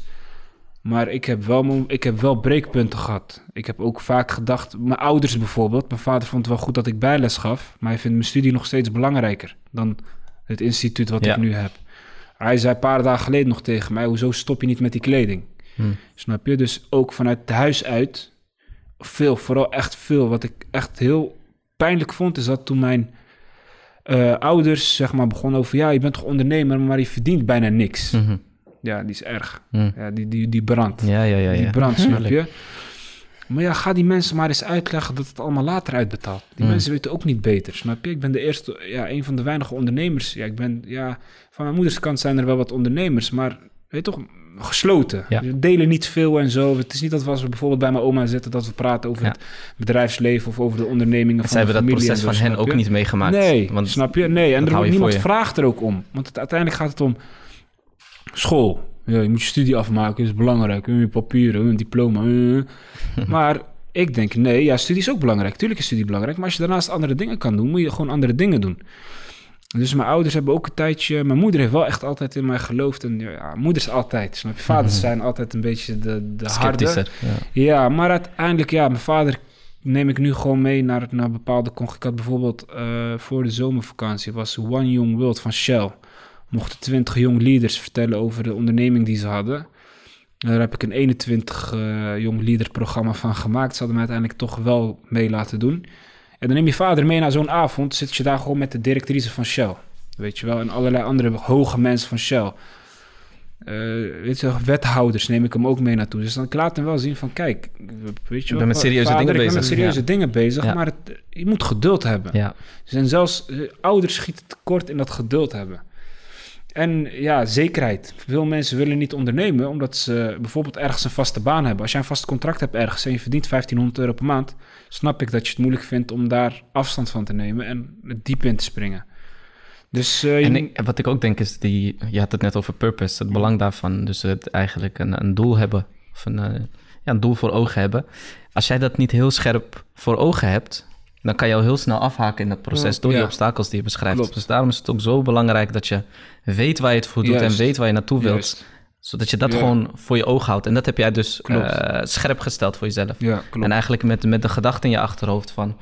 Het is, een, eh, het is een marathon. Het is geen sprint. Nee. Je bent een marathon aan het ja, lopen. klopt. En een hele zware marathon Een zelfs. hele zware marathon. Triathlon zelfs, niet alleen marathon. Klimmen, zwemmen, fietsen, Ja. lopen. Maar, maar tegenwoordig heb, heb je ook vaak, ik heb vaak het idee dat veel jongeren een soort van ondernemen. Hè, ik, ik krijg een beetje soms kippenvel van het woord ondernemen. Het, zo, Ja. het wordt zo vaak zo gebruikt, terwijl het. eh, ja, iedereen soms is het bijna. Ja, bezig, ja, iedereen. Ik ben ook aan het ja. ondernemen, maar heb geen bedrijf of zo. Bij wijze van het een beetje zo Ja. leeg. eh, Beetje lastige cashflow. Ja, een eh, beetje lastig, altijd maar, lastige ja. cashflow. Cashflow altijd lastig. Maar eh, eh, het lijkt een beetje een soort van uitweg voor allemaal jongeren, weet je. Ik ga Ja. gewoon voor mezelf beginnen. Dat zijn Eh, maar eh, ja, werkt dat wel? Ik bedoel, we, we kunnen niet allemaal eh, Goodfellas oprichten en zo. Dat is toch, eh, dat is ook met Steve Jobs. Ja, precies. Oh, sorry, Ja. Goodfellas, nou. Motivated fellas. Er worden vaak mensen, ja, kijk naar Steve Jobs. Maar er is maar één Steve Jobs. En er zijn misschien eh, drie miljard andere mensen die hetzelfde geprobeerd hebben en zijn ja, mislukt. Dat is het ook. Maar Ja, Eh, dat eh, ik komt omdat ze geen geduld hebben. Ik geloof er wel echt misschien wel bijna heilig in dat als je de juiste mensen om je heen hebt, de juiste mindset hebt en geduld, dat je er komt. Echt waar. Ik had ook kunnen stoppen met die, met die, met die huiswerkbegeleiding toen het, wat, ja, toen Ja. het te veel werd, maar ik heb wel doorgetrokken. Ja. Snap je? Met die kledinglijn ook. Echt gewoon een paar keer bijna failliet. Eh compagnon destijds gestopt. Nu twee nieuwe compagnons erbij. Ik ben wel echt een trekker, weet je wel. Ik denk van, je moet geduld hebben. En je moet eh, zwaar hebben sowieso. En gewoon volhouden. Ja. Als je, als je onderneemt voor die AMG of voor dat, is dat nee, een goed maar doel? die Denk AMG je dat, dat, is eh, geen doel. dat, dat kan geen doel zijn. Nee. Nee. Als jij bijvoorbeeld een kledinglabel hebt, weet je wat mijn goal is? Om even groot te worden als Philip Plein. Die man opent om de drie, vier dagen een nieuwe locatie. Je wilt een imperium hebben. Dat als jij ergens komt in een stad in de wereld, dat je een stukje van jouzelf terugziet. Ja. Snap je? Met die huiswerkbegeleiding ook. Die jongeren, dat ze overgaan, is voor mij belangrijker dan wat de ouders betalen of wat de gemeente betaalt of noem maar op, snap je? Wat ik ook interessant vind is, ehm, je hebt net ook het, het eh, geloof, over het geloof gehad en welke rol dat voor jou speelde. Ik denk dat het geloof ook een hele grote rol kan spelen in jouw ehm, journey, je reis al- als ondernemer zijnde. Wetende dat wij leveren de inzet, wij hebben controle over de input, Ja. maar de output, de uiteindelijke resultaat, Ongewisse. Dat is in handen van Allah. Ja. En dat is denk ik een heel bevrijdend gevoel, weet je. Ehm, ook wat je net aankaartte, van als je de juiste mensen om je heen hebt en de juiste mindset hebt, dan, dan kom je er. Ik sta er wel een kanttekening bij plaatsen, omdat ehm, dat merken we eigenlijk vooral nu, ehm, weet je, in het Westen. Eh, dat hele idee van ondernemerschap en materieel succes. Het is vaak ingekaderd vanuit een seculier perspectief. Ja. En vanuit een seculier perspectief heb je dat hele American Dream idee, Ja. weet je? From rags to riches. ja. Van iets heel kleins, iets groots maken en, en jezelf omhoog werken. En eh, daar wordt er heel veel nadruk gelegd op het belang van je mindset. En inderdaad de juiste mensen om je heen hebben. En als je dat hebt, dus als je de input hebt, dan heb je ook de output. Nee. En wat interessant is, is vanuit islamitisch perspectief weten wij, we, we, we hebben invloed op de input. Maar we hebben geen controle uiteindelijk over de output. Nee. We kunnen ons best doen, we kunnen Ja. grinden. En dat is waar we ook over ondervraagd zullen worden. Welke inzet heb je, heb je erin gestoken? Heb je geprobeerd alles eruit te halen? En dan beloond worden voor je inzet. Al niet. is het... Ja, of niet, inderdaad. Maar als je het, als je het inderdaad Ja. goed doet, beloond worden voor je inzet, al klopt het resultaat niet. En ik denk dat dat... Of is het resultaat niet wat je ervan verwacht had? En dat is heel interessant om te zien. Je merkt dat die twee dingen nog wel eens Ja. botsen. En ik denk dat... Verwachtingen en... eh, ja. ja. Verwachting en resultaat. Ja. Ja. en ik denk dat heel veel, heel veel gelovigen eh, daar heel veel rust in kunnen vinden. Ehm, met het besef, hey, ik lever mijn inzet, maar ik heb niet alles in controle. Nee. Ik ben niet perfect. Nee. Ehm, het komt niet allemaal door mij. Het komt misschien wel ondanks. Ja. Ja, het komt niet allemaal door mijn mindset. Misschien wel ondanks Ondanks mijn mindset. mindset, Omdat ja. ik zoveel gebreken nog heb. Klopt. Maar ondanks dat heb ik bereikt wat ik, wat Ja. ik wilde bereiken. Klopt. En eh, dat, dat, dat kan heel bevrijdend zijn, denk ik. Klopt. Ehm, in, in, in die reis. Klopt. En dan moet je, dat is, daarom moet je dus altijd in je achterhoofd, daarom is dat materiële niet belangrijk. Met on, ja, tuurlijk is het belangrijk. Ik zeg je heel eerlijk, ik wil ook op een gegeven moment in een leuke Ja, auto rijden. En tuurlijk. hier op de Zuid als een appartement. Maar dat is gewoon een achievement voor mijzelf. Ja. Van oh, kijk, je hebt het bereikt, snap je? Maar dus dat jij bijvoorbeeld duizenden leerlingen helpt of jouw kledinglabel in de wereld hebt, vind ik belangrijker en interessanter dan die penthouse en die dure auto die je dan laat, eh, die je rijdt. Dus als jij gewoon alhamdulillah zegt met wat je hebt, ook met bijvoorbeeld niet alleen ondernemen, met studeren is dat ook zo. Ja, ik heb keihard geleerd, maar ik heb het niet gehaald, Hmm. snap je? Kan gebeuren. Leer harder. Waarschijnlijk zal je dat cijfer, misschien haal je een 5,5 de eerste keer, Ja. maar misschien door die 7,5 heb je ergens ooit een sollicitatie waar ze heel erg naar dat vak kijken en dan heb weet je toch, overal zit een ja, reden achter. Ja. Daar geloof ik ook in. hè? Eigenlijk hetzelfde verhaal wat je net aangaf, dat je toen bent blijven zitten bij, eh, op 6 ja, VWO. ja, ja, ja. Toen leek dat voor jou een ramp. Mhm. In jouw hoofd is dat een ramp voor je ouders. Juist. Die kijken daarna, die Juist. denken, oh, dit gaat niet goed. Nee. Je bent een zwarte eend van de familie. Ja. Mensen kijken daarna, het gaat niet goed met hem. En je ziet dat gedeelte van de scène, maar je hebt niet de volledige film. Nee. En als je nu erop terugkijkt, Klopt, nu zeg je, ja, ik ben blij dat ik dat heb gedaan. Ja, Want ik, ik beheers die Ja. vakken nu en ik kan nu bijles geven over die vakken. ja. Ja, Ja, je moet gewoon... eh, alles gebeurt met de reden. Weet je wel, als een Ja. locatie niet loopt... Misschien wel beter. Misschien zal er wel wat ergs gebeuren. ja. Misschien zal een begeleider van mij... stagfirullah, met een, met een leerling van mij gaan of zo, weet je Mhm, wel. Of mhm. eh, weet ik, ja, wordt Ja, er ja, geen goed les gegeven, plaatje. snap je? Dus weet je, als het zo is, ja, dan zij het zo. Snap je? Kijk, ik heb eigenlijk nu, mijn main goal was toen in Zeist, 60 leerlingen. Ja. Het zijn er nu 120. Ja. Is al bereikt. Ja. Dat ik nu allemaal extra locaties heb en meer mensen kan helpen, is leuk. Snap je? Is uitdagend en is goed voor onze maatschappij. Ja. Voor, de, voor de, de hele maatschappij, denk ik. Gewoon de, ja, gewoon de Nederlandse bevolking. Want uiteindelijk zijn we een kenniseconomie. En hoe, hoe, ja, hoe verbreed je je kennis door je best te doen op school? Ja. Dus je moet op een gegeven moment ook wel denken... Je moet terugdenken aan het moment dat je helemaal niks had. Je? Kan wel het kort hebben aan cashflow en zo. Maar toen ik begon, Mm. had ik niks. Met die huiswerkbegeleiding bijvoorbeeld. Toen ik begon, ja, had ik niks. Had ik een marktplaatsaccount met een fotootje van mezelf. En als ik dan naar vandaag kijk... met de contacten en de netwerken en de locaties... en de begeleiders en de leerlingen... en de ouders die dua voor mij doen... die echt tevreden met mij zijn... en mij echt wel op handen en voeten dragen... en de trots die ik nu heb... ik kan overal... ik maak me ook nergens zorgen. Snap je? Ik, hoef, ik kom overal binnen, word ik toch, warm ontvangen... en dat vind ik belangrijker dan dan geld. Ja. Weet je wel? Dus het is... Ja, als ik dan terugkijk van... Oké, dit had ik toen, dit heb ik nu. Wat wil je nog meer? Ja. We hadden het er net eigenlijk ook al over, hè, dat eh, eigenlijk als jouw ehm, primaire bron van stress zit in de stichting, Ja, wat, hoe, hoe mooi is, het- is die bron van stress? Als die stress daar vandaan komt. Ja. Want dat heb je natuurlijk in het ondernemerschap. ja, Heb je eh, ja, dagen dat je helemaal kapot bent, dat je hoofdpijn hebt, dat je gewoon zware dagen hebt. Maar als dat jouw primaire bron van Ja. stress is, ja, dan is het een luxe, eigenlijk een luxe, luxe probleem. Mensen stressen of ze kunnen eten vandaag of niet. Ja, je? Dus ja, dat is... heel eh, interessant. Wat ik ook interessant vind is, eigenlijk gaf je aan, hè, toen met die kledinglijn, toen ben je ook, heb je mediakanalen actief benaderd. Ehm, en dat balletje is op een gegeven moment gaan rollen, ook op het symposium. Toen zijn er mensen op jou afgestapt, directeuren, et cetera. Eh, mensen uit de Tweede Kamer die zijn op jou afgestapt. Dus er zit ook een groot element van netwerken Ja. eigenlijk achter jouw verhaal. Ehm, wat is voor jou het belang geweest achter het netwerken en wat is die insteek daarin geweest? Voordat ik met alles begon, was ik echt een loser in netwerken. Hm. Ik ging naar school, ik ging naar huis. Matties, gewoon uit de buurt, gingen we dan wat mee drinken, sporten en naar huis. Toen ik eh, dus steeds met meer mensen in contact kwam, omdat je dus extern gaat werken in plaats van intern, merk je hoe belangrijk het is om mensen in je netwerk te hebben. Als jij bijvoorbeeld een locatie wil vinden, moet jij om jou heen gaan kijken van oké, wie kan mij helpen aan een locatie? Dus je moet die dots moet je proberen te verbinden. En die verbinding is de netwerk. Dus als je op een gegeven moment bij NOS bent geweest en zoveel mensen hebben naar jou gekeken, moet je op een gegeven moment zelfs gaan filteren. Oké, ik heb mijn inbox zitten 180 berichten in. Onzin weg, onzin. Ik probeer natuurlijk probeer je overal op te reageren. Hè, van, dat is die barmhartigheid die ook heel belangrijk is Ja. in de islam. Ook ja, mashallah, goed bezig, broeder, dit en dat. Ja, dankjewel. Ook de Nederlandse mensen. Hey, tof gozer, echt goed bezig ben je. En dan val ik van die tekst van, ja, jij bent wel de goeie. Dan denk ik van, nou, weet je wel, laat maar zitten, dan ga ik niet eens op. Weet je toch van, oké, ja, dankjewel, dankjewel, dankjewel. Maar oké, ik weet dus aan die mensen heb ik niks. Niet dat ik niks aan ze heb, maar ze kunnen mij niet helpen in, in het eh, groeien van mij. doel. Juist, snap je? Ja. Oké, heel lief en het geeft echt motivatie, hè, die lieve berichten. Ja. Maar ze kunnen mij niet helpen aan een locatie bijvoorbeeld. Ja, oké, dus die zitten daar, geparkeerd. Want anders ga je te veel in je hoofd hebben. Dan heb je de politici, gemeenteraadsleden, wethouders, mensen uit de Tweede Kamer, mensen van het ministerie. Oké, die zitten hier. Dus dat is politiek. Daar heb ik een apart lijstje voor. Oké, als ik dus eh, subsidie ergens nodig heb, weet ik dat ik bij die en die moet zijn.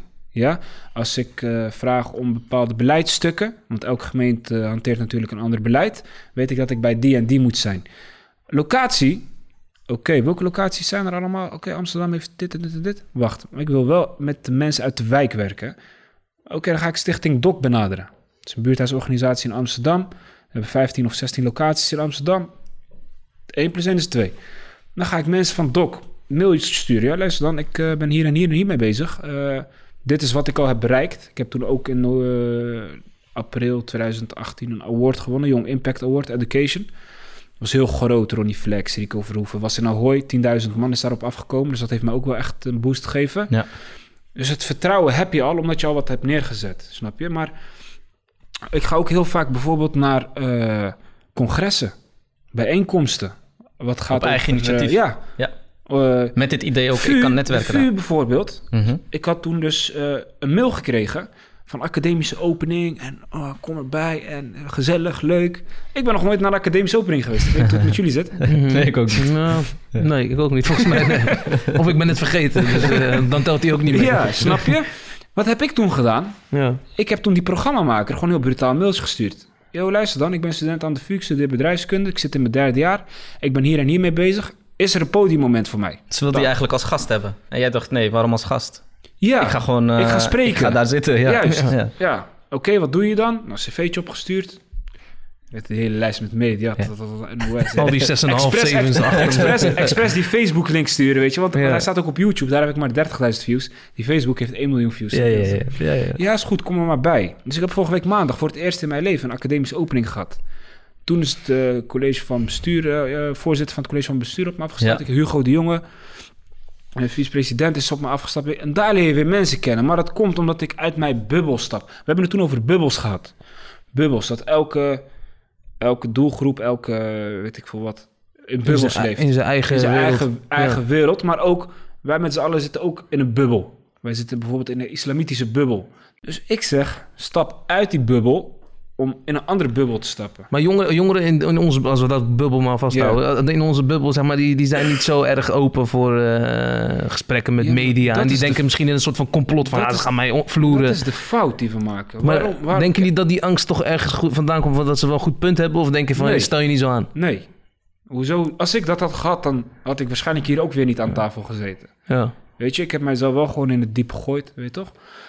En bij mij is het goed afgelopen. En natuurlijk zijn er mensen bij wie het verkeerd is afgelopen. Maar dan moet je kijken naar wat die mensen hebben gedaan waardoor het is verkeerd afgelopen. Als jij... En wat je, wat je net eigenlijk ook aan- meteen aangaf, is bij dat artikel van de AD, dat je nu in hindsight zegt: Oké, volgende keer ga ik dat artikel checken. Ja, Dus, dus, eh, dus je, Van geleerd. je hebt Ja. ervan geleerd en je, en je weet zeg maar hoe jij eh, invloed kan uitoefenen op Ja. dat artikel. Maar je staat er nog wel voor open, mits ze voldoen aan de ja want ik voorwaarden vind waar het jij. echt onzin dat zeg Ja. maar, mensen wegduiken voor media. Want als je op hun Instagram kijkt, hebben ze gewoon een open account. Ja, Maar als er een cameraman op ze afstaft en vraagt van... joh, mag ik jou wat vragen? U, ga weg met die camera. ja, we zijn heel mediaschuw. Ja, Ja. ik bedoel, waar hebben we het Camera-schuw over? Ik bedoel, eigenlijk, vraag waar het over gaat. En dan precies die mensen die je niet wilt, die gaan dan op tv komen. Juist, want die willen... Ja, weet je wat het is? Want zo'n vlogger bijvoorbeeld, ik ga geen namen noemen... die willen media-aandacht, want die verdienen daar geld mee. De mensen die inhoudelijk wat te zeggen hebben, hoor je niet... omdat die zich schamen. Die moeten uit die schulp kruipen. Wij moeten ook ophouden met slachtoffer, zijn. eh, Juist. ja. Wij zijn... oh, Ik voelde me aankomen. ja, Ja. nee, ja, nee, maar ze mogen ons toch niet. Hoezo heeft NOS mij benaderd dan? NOS heeft mij gemaakt. Tuurlijk kunnen ze mij breken. Eén fout, ik ben klaar, ik ben weg. Maar je moet scherp zijn. Snap je? Je moet gewoon overal voor openstaan. Als je nergens voor open staat, kom je nergens. Dat is met heel veel dingen zo. Dat is niet alleen met ondernemen zo, met studeren ook. Brian heeft mij toen een berichtje gestuurd op LinkedIn. Van, yo bro, kan ik een keertje met je praten? Ik zeg, weet je wat, geef je nummer, bellen we gelijk. Snap je? Ja. gebeld, een middag even samen Ja. geweest. We zijn nu bezig met een nieuw project ook. Naast wat ik allemaal doe, naast wat Brian allemaal doet. Het- Als je mensen leert kennen, ga je elkaar inspireren. Ga je dingen met elkaar doen. Ga je dingen voor elkaar krijgen. Als jij bijvoorbeeld naar zo'n netwerkavond gaat. En je komt bijvoorbeeld een keer iemand tegen die bij Accenture werkt. Of bij McKinsey of weet ik veel wat. Of bij de ABN. En je wilt een keer stage lopen. Geloof mij, je komt er tien keer zo makkelijk in. Als je iemand kent die al bij die organisatie zit. En een goede referentie over jou schrijft. Dan dat je daar binnenkomt zonder enige vrijwilligerswerk. Of alleen maar een goede cijferlijst. Want vaak denken wij dat die cijferlijst ons maakt. Maar is niet zo.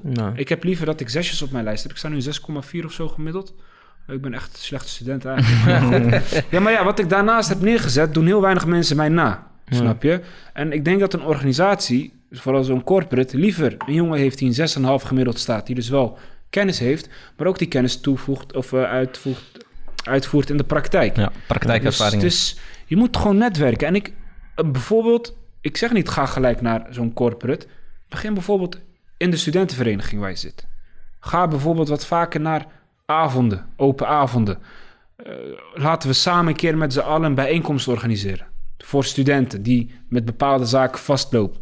Laten we bijvoorbeeld een keer een workshop netwerken organiseren. Ik ken wel een paar jongens en meiden die willen vertellen over hoe het in is gelukt om een ontzettend groot netwerk te hebben.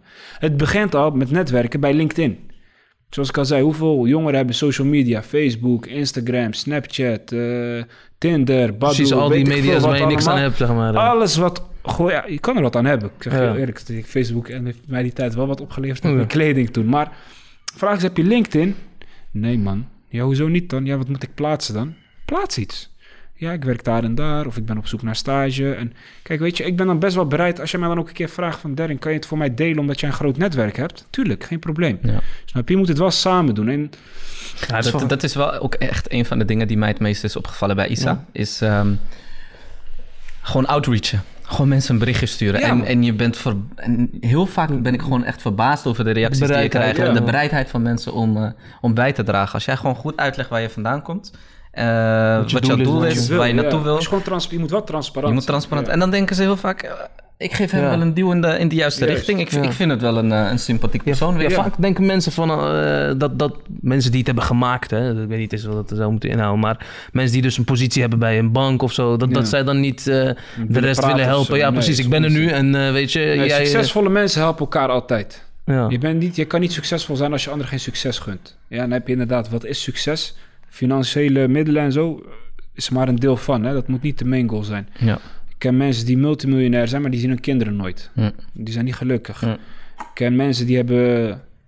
Die verdienen modaal, maar zien hun kinderen meerdere dagen in de week. Gaan op vakantie met hun vrouw. Zijn gelukkig met hun vrouw. eh, hebben de moeder, omdat ze oud is, in huis genomen... in plaats van een bejaarde tehuis, wat je nu steeds vaker voorbij ziet komen. Dus het is... Wat is succes, snap je? Maar dat netwerken kan wel echt heel veel betekenen voor jouw toekomstige succes. Want vaak denk je van, oké, eh, ja, dat is... Bijvoorbeeld, ik heb nu... Even kijken. Toevallig, hè?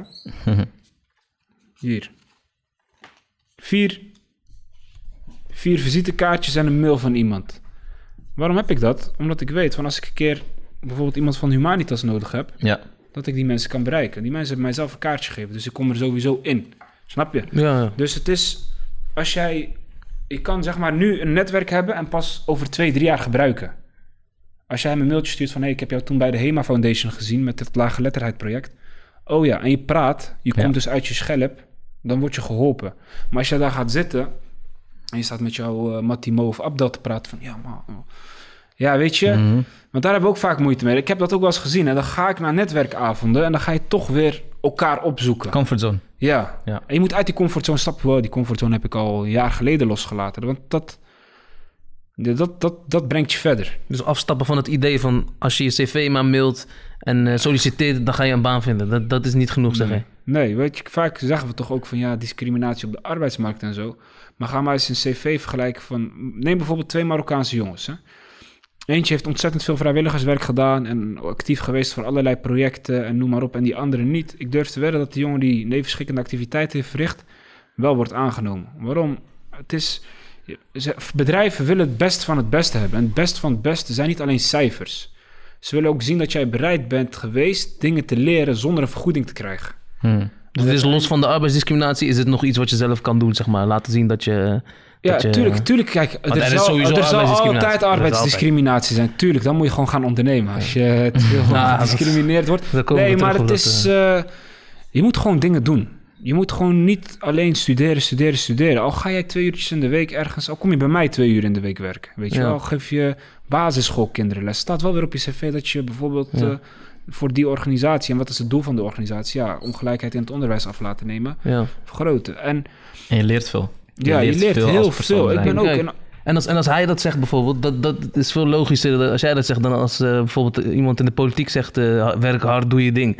Want eh, Ja. jij, jij bedoelt het zo gewoon als praktische tips. terwijl klopt. iemand in de politiek niet de problemen weg moet schuiven. Nee, hij moet zeggen, klopt. werk maar hard, maar hij moet er iets aan doen. Want hij klopt. kan dat. Ja. Maar als jij uit je eigen ervaring spreekt, dat is natuurlijk een ander verhaal. Dat is wel los van die discriminatie die er is, wat je er zelf Je aan kan doen. keihard werken. Ik weet niet of jij ooit zeg maar, te maken hebt gehad met arbeidsdiscriminatie. Ik bedoel. heb toen een paar jaar geleden gesolliciteerd ergens. Dat was voordat ik met kleding ben begonnen. Dat heeft ook wel een klein beetje motivatie gegeven om die kleding te starten.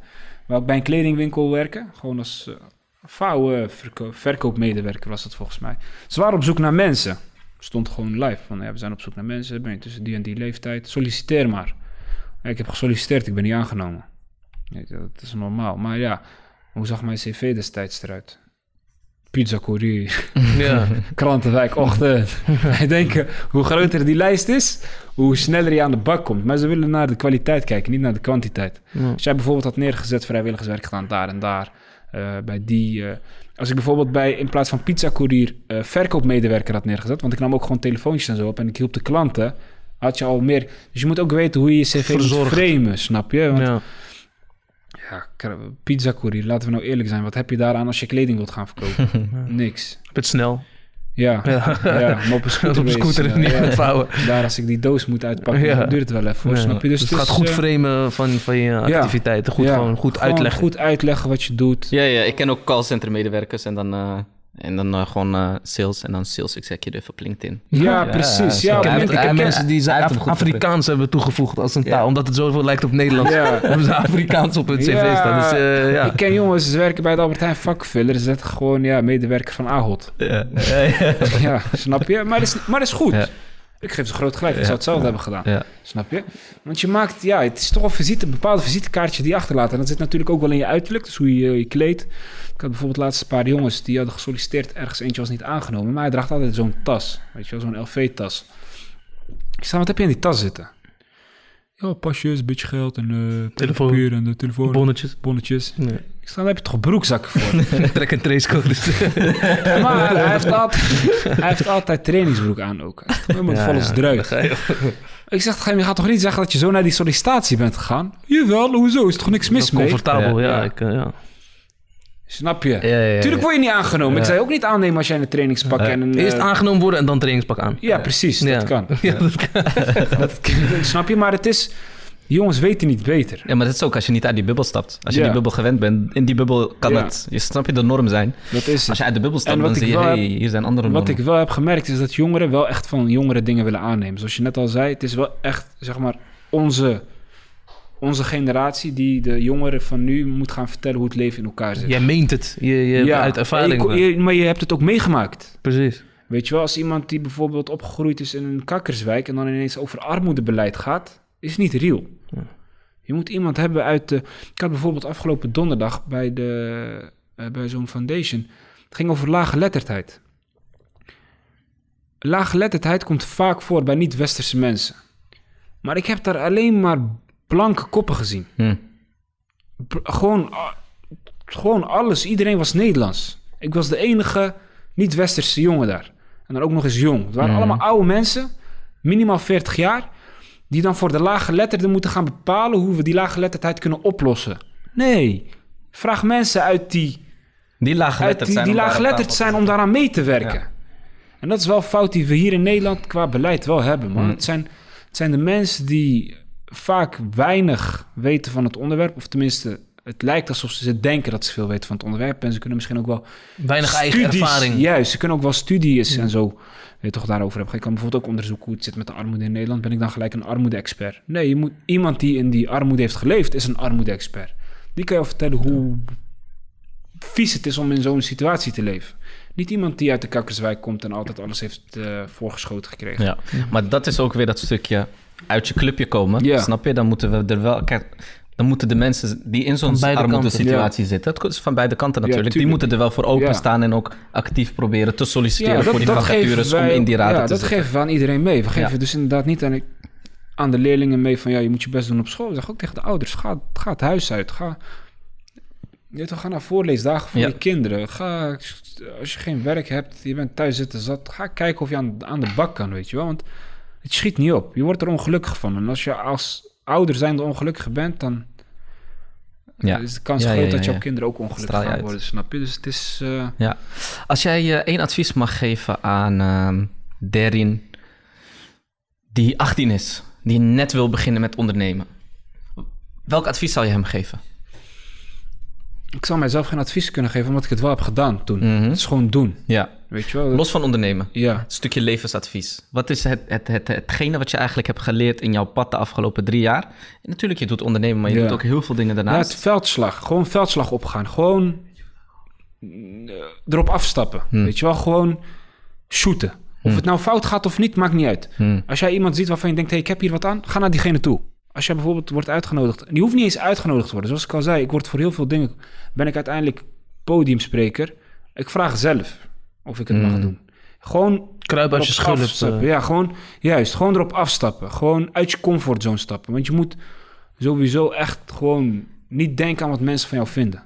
Want daar ga je kennis op doen. Daar ga je dingen leren. Dat is heel makkelijk gezegd natuurlijk.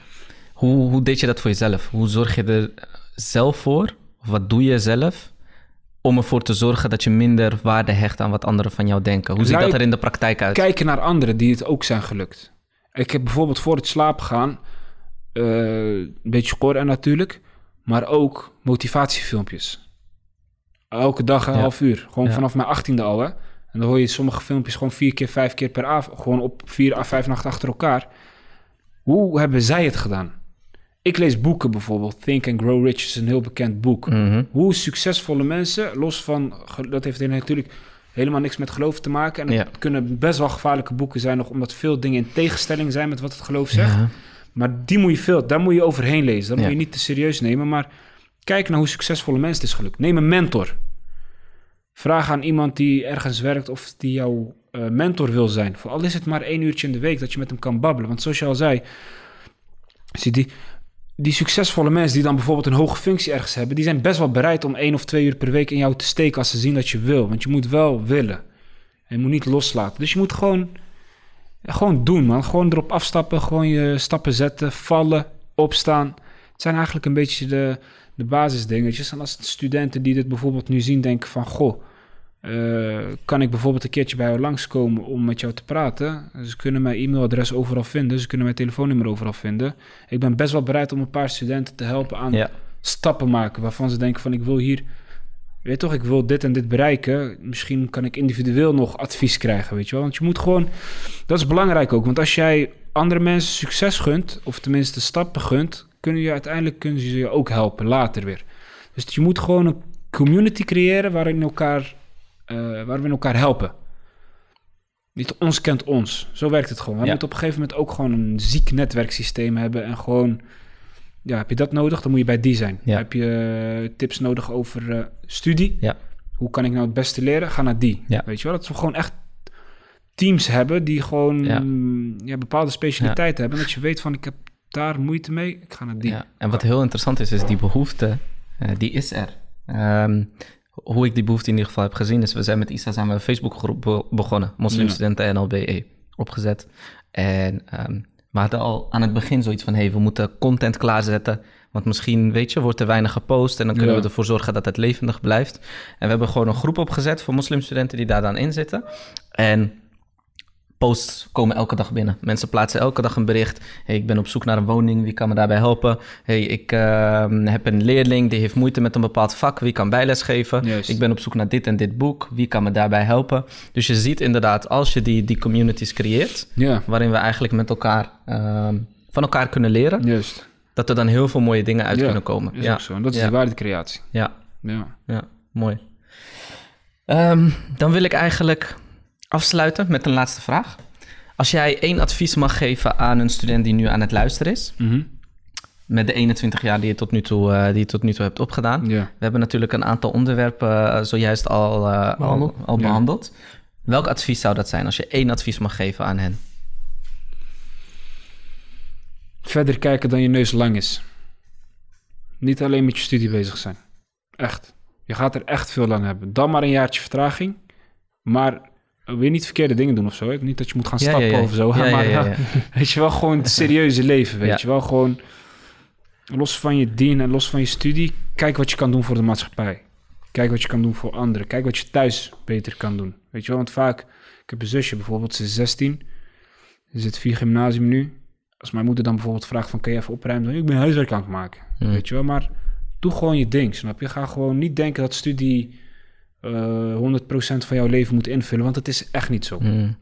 En dit is een, eh, een heel terecht punt wat je, wat je hier maakt. Een heel belangrijk punt ook. Want ehm, ik denk ook vooral omdat het vanuit de ouders zo wordt benadrukt... dat je een goede studie hebt. Dat je al snel kan denken van... nou, als dit goed zit, dan zit ik sowieso goed. En al snel wordt er gedacht dat op het moment dat ik dingen daarnaast ga doen... dan heb ik minder tijd over voor mijn studie. Ja. Klopt. Wat interessant is om te zien als je, als je praat met mensen die eh, nevenactiviteiten doen en, en vrijwilligerswerk doen of, of wat dan ook, dat ehm, eigenlijk doordat je meerdere rollen te vervullen hebt, Juist. dat je gedwongen wordt om te plannen. Juist. En als je wordt gedwongen om te plannen, Effectiever. Juist. dan zorgt het ervoor dat je effectiever met je tijd Ja, omgaat. Want- Efficiënter met je tijd om. Klopt. efficiënter met je Ja. tijd omgaat. Want als jij alleen studie hebt, Ga je vier uur naar scherm kijken, twee uur... dus- en je gaat een Ja. beetje zogenaamd research doen op Google en Ja, noem maar op. ja. En weet je, je gaat heel veel randzaken behandelen. Juist. Eigenlijk, je gaat just in case kennis opdoen. Het is gewoon, je gaat prioriteiten stellen. Ja, Oké, studie twee uurtjes. Want mij lukt het ook gewoon om te studeren. Vaak krijg ik Ja. de vraag van, ja, hoe doe je dat met, dan met studie? Ja, ik heb inderdaad een half jaar pauze genomen. Maar ik ben vorige week gewoon begonnen met studeren. En ik Mhm. heb gewoon weer net twee cases gemaakt. Maar ja, ik, ik verdeel mijn tijd goed. Ja. Oké, maandag is dit. Heb ik die en die lessen. Afspraken kan ik dus daarna of ervoor plannen. Ja. In de avond, vaak toen ook met finance bijvoorbeeld... heb ik vier nachten van tevoren geleerd. Je weet je, dan maar vier dagen minder slapen. Daar ga ik Ja. niet dood van. Ja. Dus je moet... eh, jezelf in het diepe gooien en, en het dan word je vanzelf en- gedwongen om te Juist, plannen. je kan beter tijd tekort hebben dan tijd te veel. Hm. Tijd Ja. is veel waard. Hè? Tijd is het enige wat je niet terug kan halen. Mhm. Ja. Geld en zo, dat is allemaal beschikbaar en noem maar op. Maar die Ja. paar seconden geleden dat ik net over tijd heb gehad, krijg ik nooit meer terug. Mhm. Dus dat is het meest waardevolle wat we hebben eigenlijk in dit Mhm. leven. Ja, mooi. Wil ik je bedanken. Ja, jullie bedankt voor, eh, voor de uitnodiging. Yes, zeker weten. Geen probleem, ja. Ook bedankt. Ja. Heb je nog afsluitende woorden? Eh, nee, nee, ik vond het een eh, mooie, mooie tip aan het einde. En eh, ja, Ja, top. Dan eh, ga ik hem bij deze afsluiten. Bedankt voor het kijken en het luisteren. En eh, tot de volgende keer. Assalamu alaikum. assalamu alaikum.